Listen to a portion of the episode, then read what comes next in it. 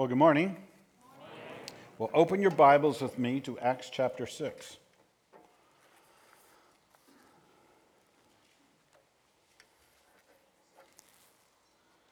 It's a great day to celebrate the first birthday of VCE. I think this week, so many of us understood that there's a great celebration in heaven too, when Billy Graham went home.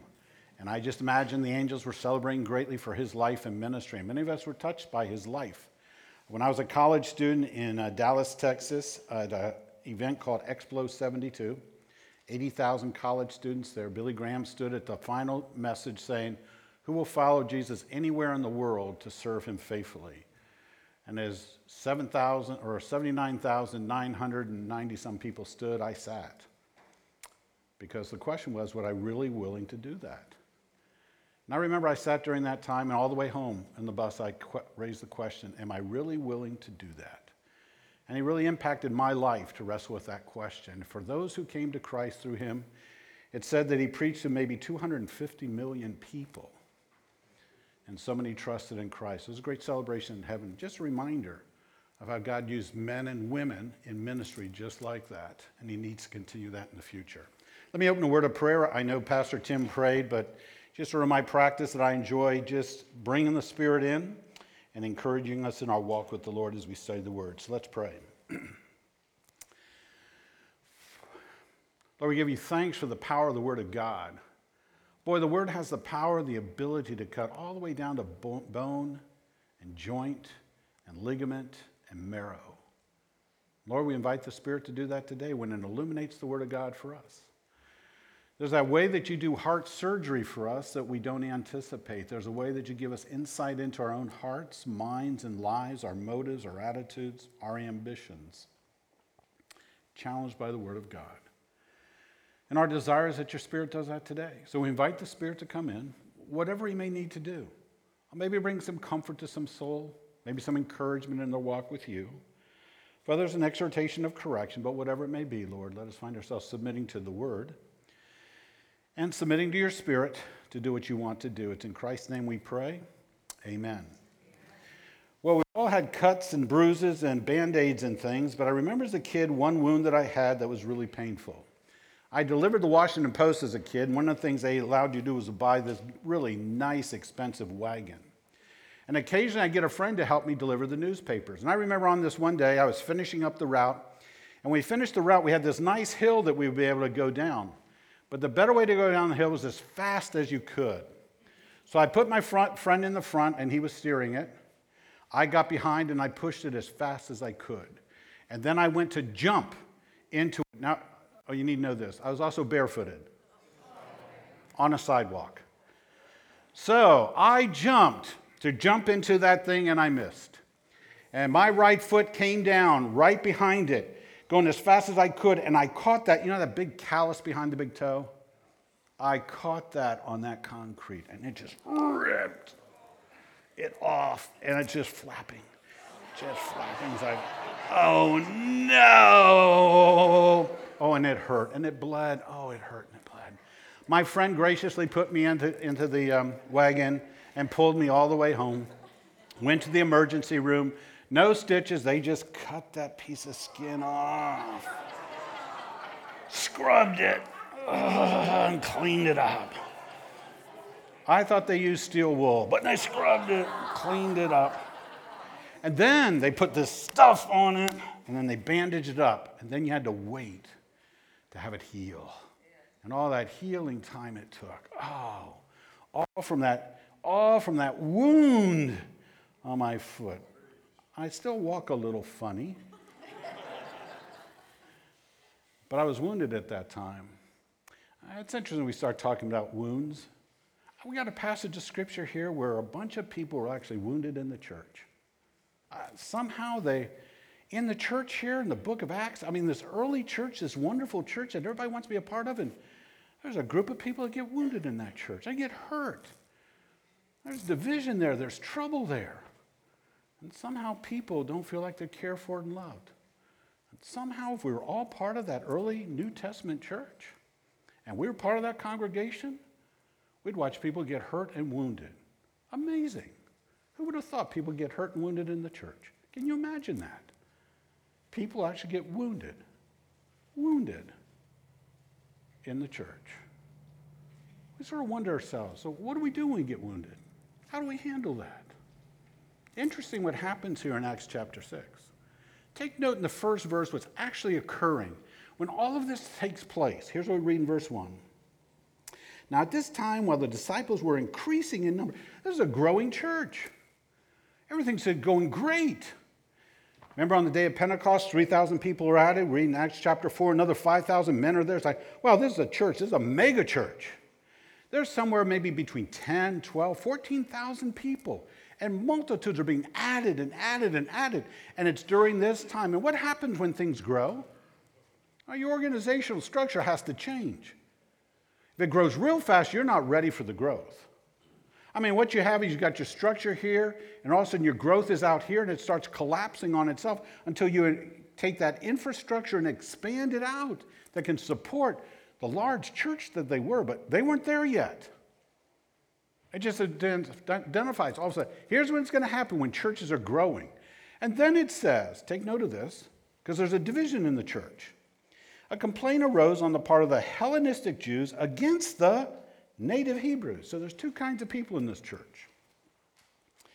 The native Hebrews are the ones who speak Hebrew and probably Aramaic. They're from Jerusalem. They were there on the day of Pentecost, probably. And here they are in their culture and all that they have. But there's another group of people. These are the Hellenistic Jewish people. What's different about them? Oh, they're Jewish, but they speak Greek. They're a little different. So you bring them to the church, and they're brothers and sisters in Christ, no question about that. But, but there's still that, there's just some historical tensions between the two.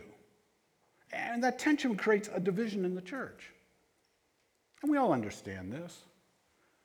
I mean, we all find ourselves that there's foods we like, there's languages we enjoy, we speak our own language, but, but food's really important. So just imagine a potluck they're having. Okay, the Jewish people come and they bring all their food. Whoa, this looks great. And you're from Greece. Like, what is that? I don't know if I want to eat that. Well, that's the potluck. And there's favorite foods you have from your own country, your own culture. When I visit missionaries, I was teaching over in Russia, and uh, you always, con- if you go to another country and visit missionaries, contact them in advance and ask them, is there anything you would like? Because there's stuff you can bring in that they cannot get there. And do you know what you cannot get in Russia? Peanut butter. It's like, can you bring peanut butter? It's like, what? Bring me peanut butter. What kind do you want? Jif, Skippy, or the cheapest I can find? And they all have their preferences. And you bring peanut butter to them. Just imagine this potluck with no peanut butter. Whoa, what are we going to eat? And there's this division that takes, and you just find it just in their language. They have accents, they talk a little different, probably dress a little different, look a little different. And there's this division in the church. All of a sudden, you got a church that there's division in the church. Not intentional, it's just the reality of the culture. And they're a growing church. So, what happens? Here's what we read in verse 1 A complaint arose on the part of the Hellenistic Jews against the native Hebrews because why? Their widows were being overlooked in the daily serving of food. Now, we have to understand the serving here. It actually talks about a table, and there's two kinds of tables you can have. You can have a table which you actually have food on, so you sort of distribute distribution of food. There's another kind of table. That kind of table is the one we read in the New Testament in the, the temple, of the money changers table. That's where you got the distribution of funds. Now, we're not sure which one it was, but somehow there was this distribution going out to the people of need in the church. Everybody was being taken care of. All those Jewish, Palestinian Jews were being taken care of. And somebody woke up and looked out and said, You know what? Our Hellenistic widows are being overlooked, uh, they're being neglected, they're not being cared for. And all of a sudden, you start realizing there's this wound, this issue taking place. That somehow there's some people in the church that are not being cared for. Uh, somehow they're being neglected, disregarded, not paid attention to. Somehow in their personal life, it's like, what did I do wrong that you don't care about me? Isn't that when we get wounded in the church? Don't you feel wounded when you, you sense nobody cares? You go through a difficult time and nobody cares. You spend time in the hospital and nobody cares. There's a death in your family and nobody cares. You go to a potluck and sit by yourself and nobody cares. You're new to the church and it seems like nobody cares. Don't you feel a sense of being wounded when you feel like nobody cares? Nobody cares.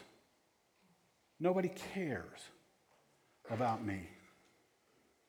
Isn't that what the church is for? We're supposed to be marked by love for one another, but nobody seems to love me. Somehow I get overlooked.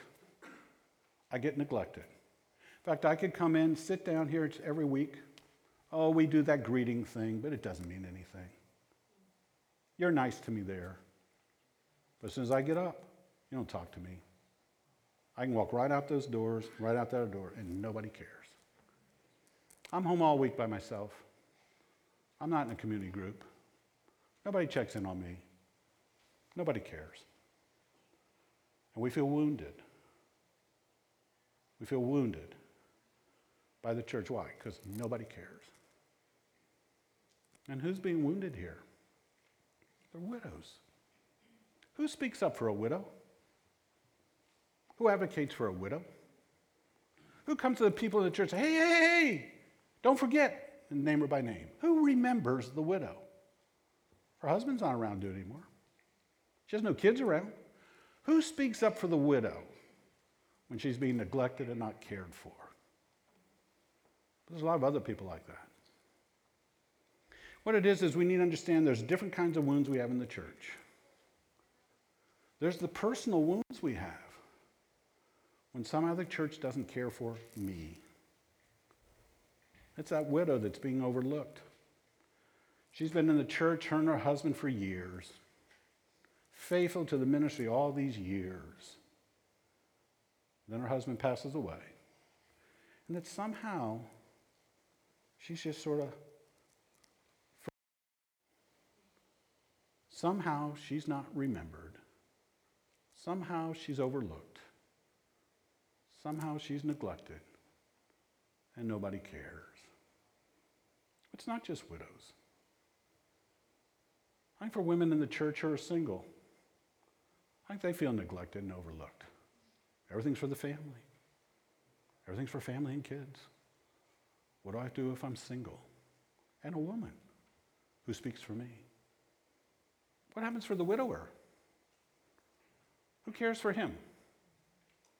A single man who enjoys his peanut butter and jelly sandwich. Who shows a care for him? Being single and overlooked. Oh, there's more to these widows here when we feel this personal wound. It identifies it. They apparently don't speak the language quite right, and they've got an accent. They're a minority. They don't fit in culturally with everything. They think a little differently. They dress a little differently. They behave a little differently. We're not sure how to handle that. So we just sort of overlook them, neglect them, disregard them. And there's a personal wound that comes from that. Even new people. New people come to church really wanting to connect with other people. People don't come to church to be ignored, forgotten, disregarded, uncared for. New people come to church because they're wondering is this the place I should go? Is this the place I should fellowship? Is this a place I should be? Because it could be they're wounded from another church. But there's not just personal wounds that occur here, there's also leadership wounds. What about the people here who brought the unfortunate word, I think, complaint? Because now we say they're complainers. They're not complainers. These are men and women who, watching in the ministry of the church, notice there's people being neglected and forgotten and say, we need to tell the leaders that these people aren't being cared for. And what are the leaders going to do? And there's leadership wounds that occur too. These are harder to put your finger on. It's not as personal. Oh, the first one you get from a leadership wounds, it feel like you're dismissed by leaders. You know, you come and tell them, hey, this should be taken care of. Something's being overlooked. And they go, uh-huh, okay, okay, we'll take care of that. Three weeks later, same thing happens. You come and tell them again, and they dismiss it again.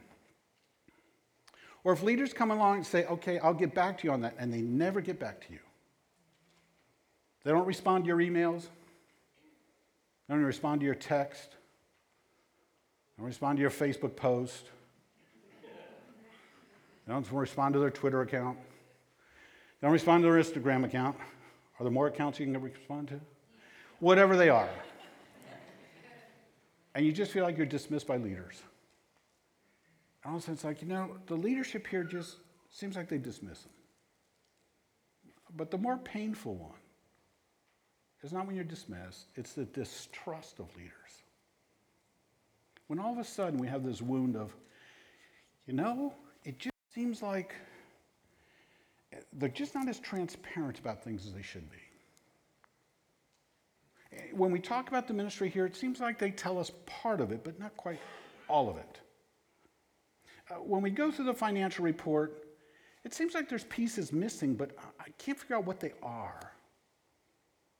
We start somehow watching their conduct and say, you know, I've seen them out in public and they just seem like, I don't know if they should be doing that. Or if you listen how they put things together, you start wondering about, is that really ethically sound? Uh, should we really do that? Is that really Christianly of how that's handled? And you have all these questions about how the leaders do things. And it creates this distrust of like, I don't know if I can trust these leaders. Folks, when we lose the trust in our leadership, it's a great wound in our heart. And then we wrestle with can I stay under this leadership that I don't trust? And the wound, the wound is great. Hard to put a finger on. Really difficult even when you visit another church. Because it creates a question of can you trust any leaders in a church? But, but there's a third kind of wound here. Last week I was uh, with a friend, and we were uh, doing a consultation with a church that um, um, is, is, actually dying. When, when, you think of the life of the church, there's a life cycle of the church where it starts off and there's all that great, great growth. A new church plant grows and exciting, everything gets good. There's a time in the life of the church when all of a sudden it goes on the opposite side of growth and it starts losing people and decline, and not taking care of it can actually die. Uh, this church is on this side and we did all these interviews with people, probably interviewed about 25 families and individuals. In the process, one of the questions we asked them is what do you think contributed to the decline of, of your church? Almost every one of them said the same thing. We've had two church splits in the last eight years. Now, who are we talking to? We are not talking to the people who left the church. We're talking to the people who stayed in the church. Have you thought about the fact there's collateral wounds? It's the people who actually stay behind. As we sat there listening to the folks, I, it was really sad. Here they are talking about the loss of friends, not just any friend. Someone talked about losing their best friend who left the church. They, they talked about the, the best friends of their kids who left the church. They talked about the small group they were in, and most of them left the church.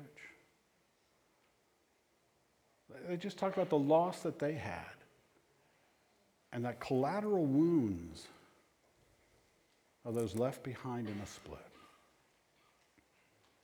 Uh, let me suggest there's another collateral wound that I don't think we think of, especially as parents.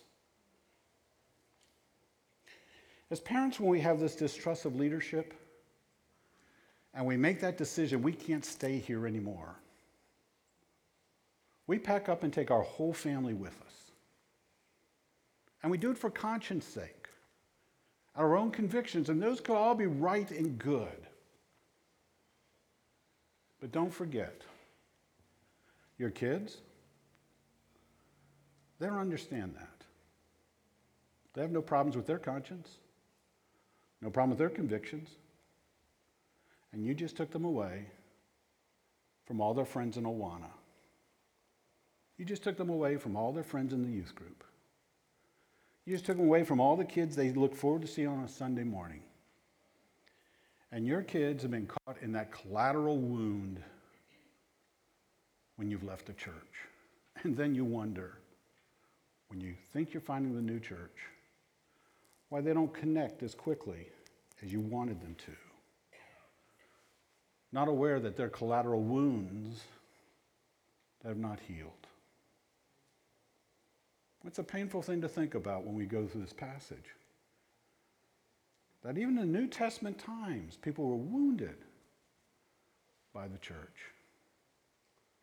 It's interesting how the wound was taken care of here, though. Uh, the leaders actually respond. Verses 2 to 6. Here's, here's what they do. Take note of this. When the twelve summoned the congregation of the disciples, they said, It's not desirable for us to neglect the word of God in order to serve table. What does it tell me? Here's how leaders lead. Uh, here's how healing takes place. Here's how healthy churches function. What happens when you hear about divisions, about complaints, about people neglected? How do leaders respond? How will that be healed in a church? It tells us here it'll happen when they listen. And the apostles listened to what they heard. They didn't dismiss it, they immediately heard what was said. What did they do then? They're going to put a plan together. Here's our plan. Verse four, 3 But select from among yourself brethren seven men of good reputation, full of spirit of wisdom, whom we may put in charge. They've got a plan, they got people together, and then they engage the people. They don't dismiss them, they actually engage the people to participate. How are we going to address this problem? How are we going to address this division? What are we going to do about this? And the leaders engage the people. They've got a plan, and then they say this But we will devote ourselves to prayer and to the ministry word. The statement found approval with the whole congregation, and they chose. Don't you love when you're in a Bible study and you get a list of names like this? And you're reading around the room, you know, and each, each person's taking a verse, and you've looked ahead and you're counting it off, and oh no. I've got the Jebusites, the Hittites, and the termites. What am I going to do? And you, you, find yourself rumbling through them. And then it happens when your, your group leader gets the opportunity and you're like, oh, good, let's see what they do with that. Here's what they do. And the statement found approval with the whole congregation. They chose a group of men. Pretty good, huh? Actually, it's important to pay attention to their names here because they're all Greek names. Hmm, interesting. Greek names. Why? Greek women who are being overlooked. Maybe the Greek men. That doesn't mean they're necessarily Greek. We all name our kids using names of other cultures. Really? Of your kids with biblical names? Daniel? Ezra, met a Micah the other day. Well, those are not English spoken names. We speak them, but they're actually Hebrew names. So they could be Hebrew, people from Palestine, potentially they have Greek names. So all of a sudden they start partic- participate. They engage them in the process. As they engage them in the process, what we're going to find is the leaders actually what? Lead. They actually lead. And as they start leading, we find themselves bringing resolution to this. It comes down and it says what they do in verse 6 and these they brought before the apostles, and after praying, they laid hands on them. Why? What's different in a healthy church when there's division, there's conflict, when there's trouble, when people are neglected, leaders care. The apostles listened to this whole thing, and their whole response was we need to care for these people. And how did they care? They shared the leadership with new leaders. All of a sudden, they realized there's a responsibility we have here. We need to care for these widows. How are we going to do that? We need to care for them. That's how healthy churches respond. I mean, I mean, when we're wounded by a church, what we're supposed to do, Luke's telling us, look, seek the unity of the church. What? Through your church leaders. It's like, wow, what a great idea. Whew. Whew. That makes sense, doesn't it? If I have trouble in the church, I don't feel like I'm cared for, I? Tell the leaders, and the leaders will respond. Well, I'll get unity in the church, and I'll seek them out, and what will happen? They'll care for me. And that solves the answer, and that's the end of the message. So, folks, take care of the wounds that you have. We're all like, wait a second. Wait a second. And they lived happily ever after? That's not true, is it? We've all faced the wounds that don't get healed. And many of us have been in churches which the leaders didn't care. And all of a sudden we found ourselves not in that church anymore. So, what happens when we're wounded by the church? We're seeking the unity through Christ, and the leaders don't care. Turn with me to Ezekiel 34.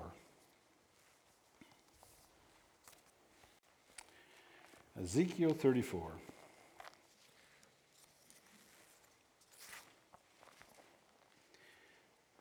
Interesting passage we have here.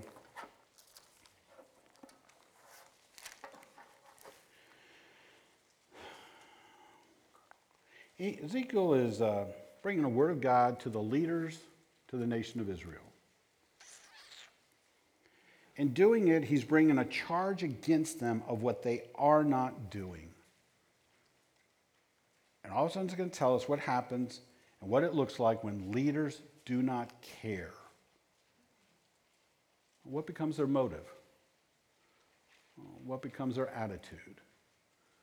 What becomes their sin when they don't care?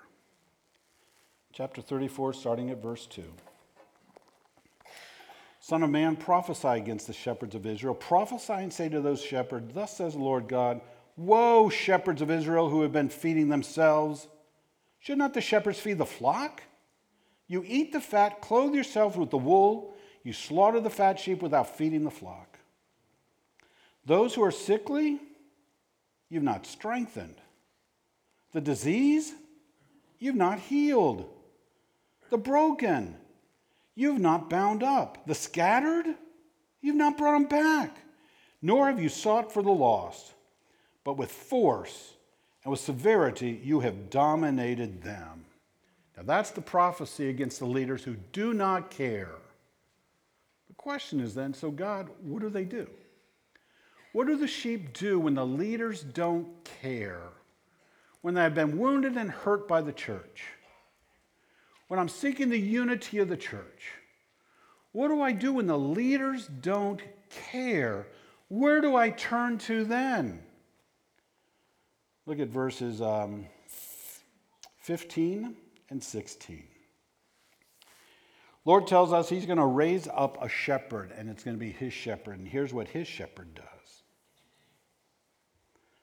I will feed my flock and I will lead them to rest, declares the Lord God. I will seek the lost. I will bring back the scattered. I will bind up the broken, and I will strengthen the sick. But the fat and the strong I will destroy. I will feed them with judgment. What's he tell us here? When all of a sudden we find that the leaders do not show care for us, when we're wounded, we all of a sudden, when we're wounded, seek the unity of the church, not through our church leaders now, but through the good shepherd. Somehow we find ourselves turning to Christ in a new and different way. And all of a sudden, when all that wound occurs, and we find ourselves saying, I can't be here, we're not abandoned, but that wound, that wound still needs to be healed. And that healing is going to come through the good shepherd of the sheep, the chief shepherd of the sheep. That's who's going to bind up that wound. And how will he do that? Go back to Acts chapter 6. In Acts chapter 6, I think there's six things here that we can pick up on that help us understand how that good shepherd's going to work with us We've got that wound, and the church leaders have not cared for us. How does the Good Shepherd care for his sheep. First, what we need to do is pray for wisdom. Here's why I say that. When all of a sudden he's picking out the men to be leaders in the church, in verse um, 3 there, it says, they would be full of the Spirit and of wisdom. And then it speaks of Stephen in particular down in verse 5, who's full of faith in the Holy Spirit. So wisdom becomes an important thing. You can write this down. James 3 13 to 18 talks about two kinds of wisdom wisdom from above and wisdom from below. Wisdom from below is driven by selfish ambition, our own desires, and envy and jealousy. And, and, and when all of a sudden we're wounded by a church, there's really anger that sets in there. Uh, there's really bitterness that comes in. There's a frustration, there's a disappointment, there's a loss of so many things that we've invested in. And all of a sudden we find ourselves just crushed by what the church has done to us. And as we step away, that's wisdom of this world that can set in our hearts.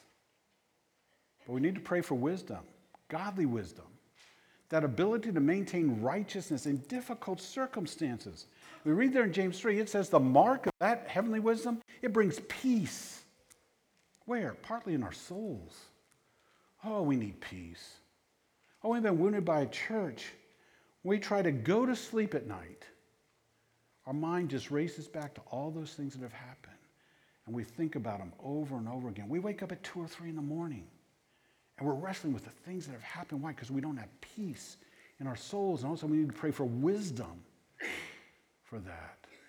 Second thing we find here is we find the leaders are going to commit themselves to prayer, what we just spoke of, and to the ministry of the word. So you need to study the word. We forget the power of the word and what it can really do for us. And you really need to study it, not just breeze through it real that quick, but just study the Word. Psalm 19 just comes through and actually says, What does the Word of God do? It enlightens our soul, but more than that, it refreshes. Refreshes. Folks, when we're wounded and hurt, we're struggling with those emotions in our soul.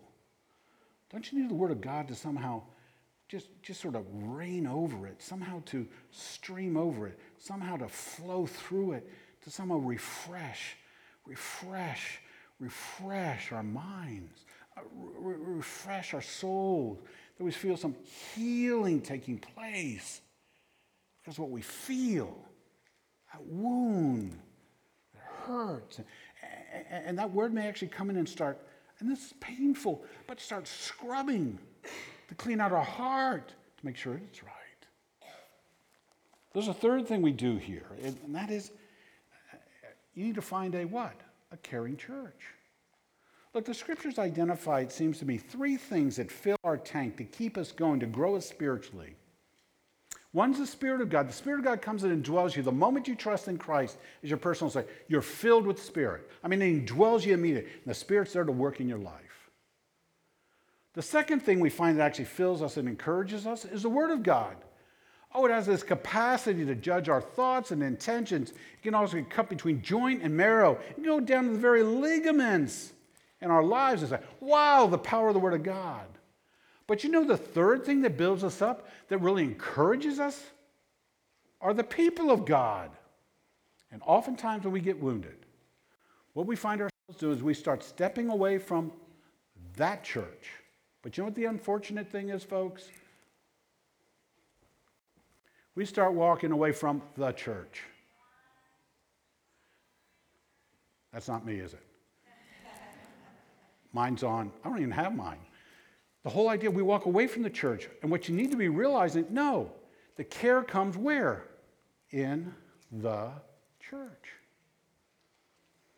Now, instead of Teddy Roosevelt, some think it's John Maxwell, but I like Teddy Roosevelt instead. People won't care how much you know until they know how much you care. Boy, don't you want to be cared for when you've been wounded? I mean, when I went into the emergency room, it was painful, but I wanted to be cared for. I wanted that, that foot bandaged up and cleaned and cared for. Don't you want somebody to care for your wound?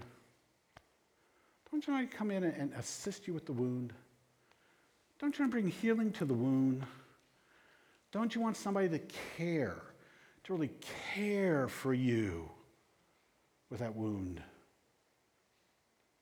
It's going to be the church. And you need to find a church that cares. Not just one that you know, one that cares for you.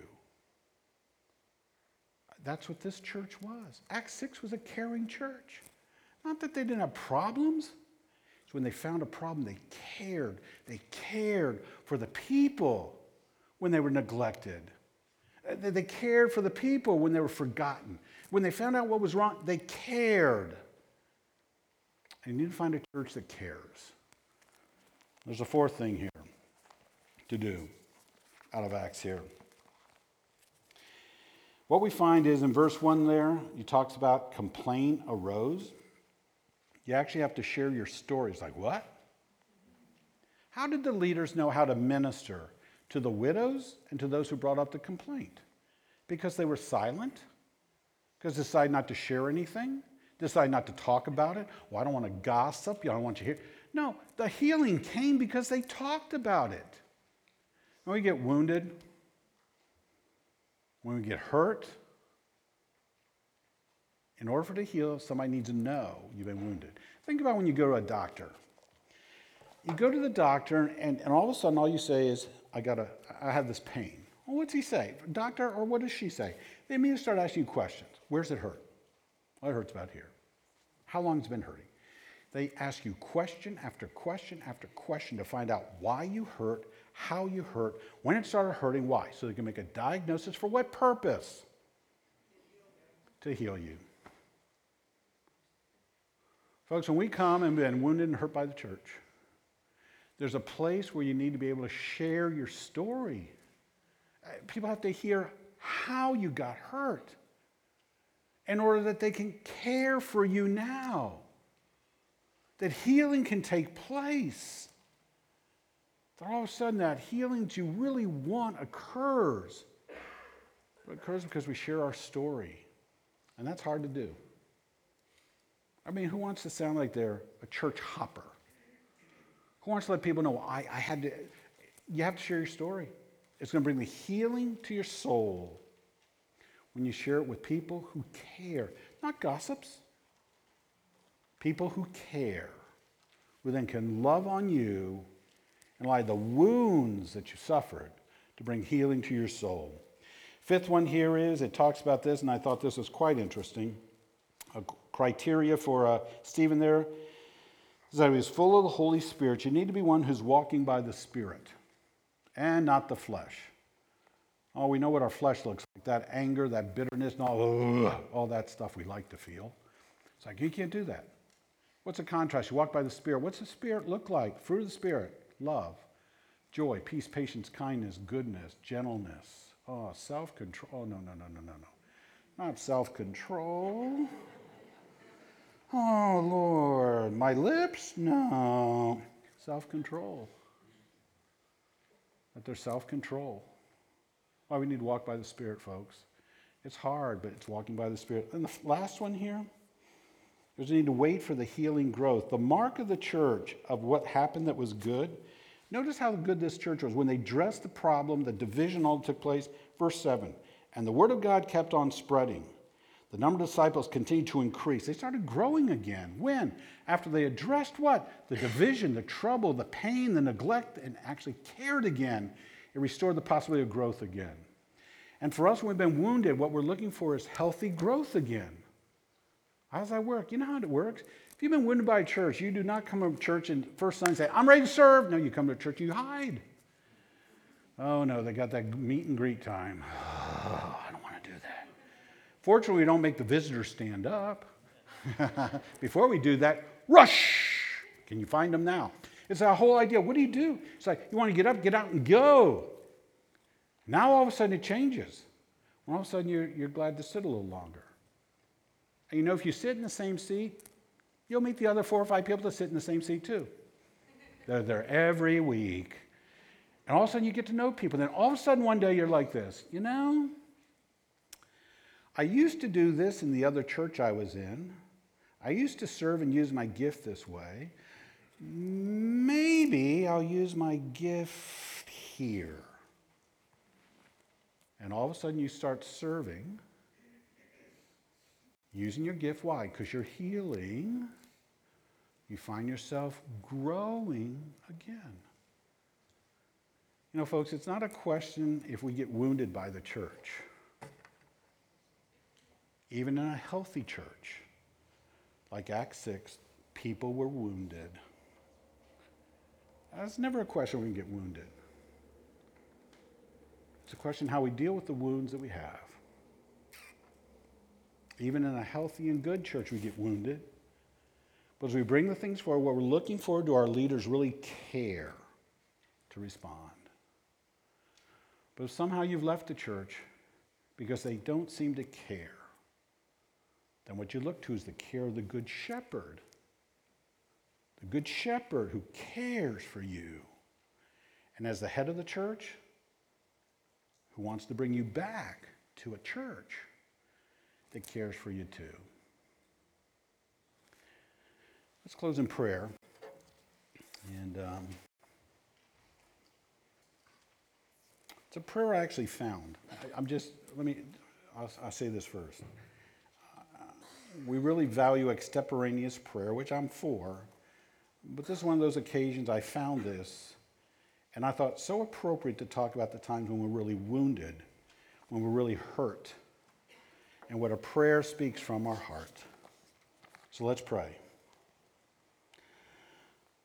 Lord, we pray for blessings.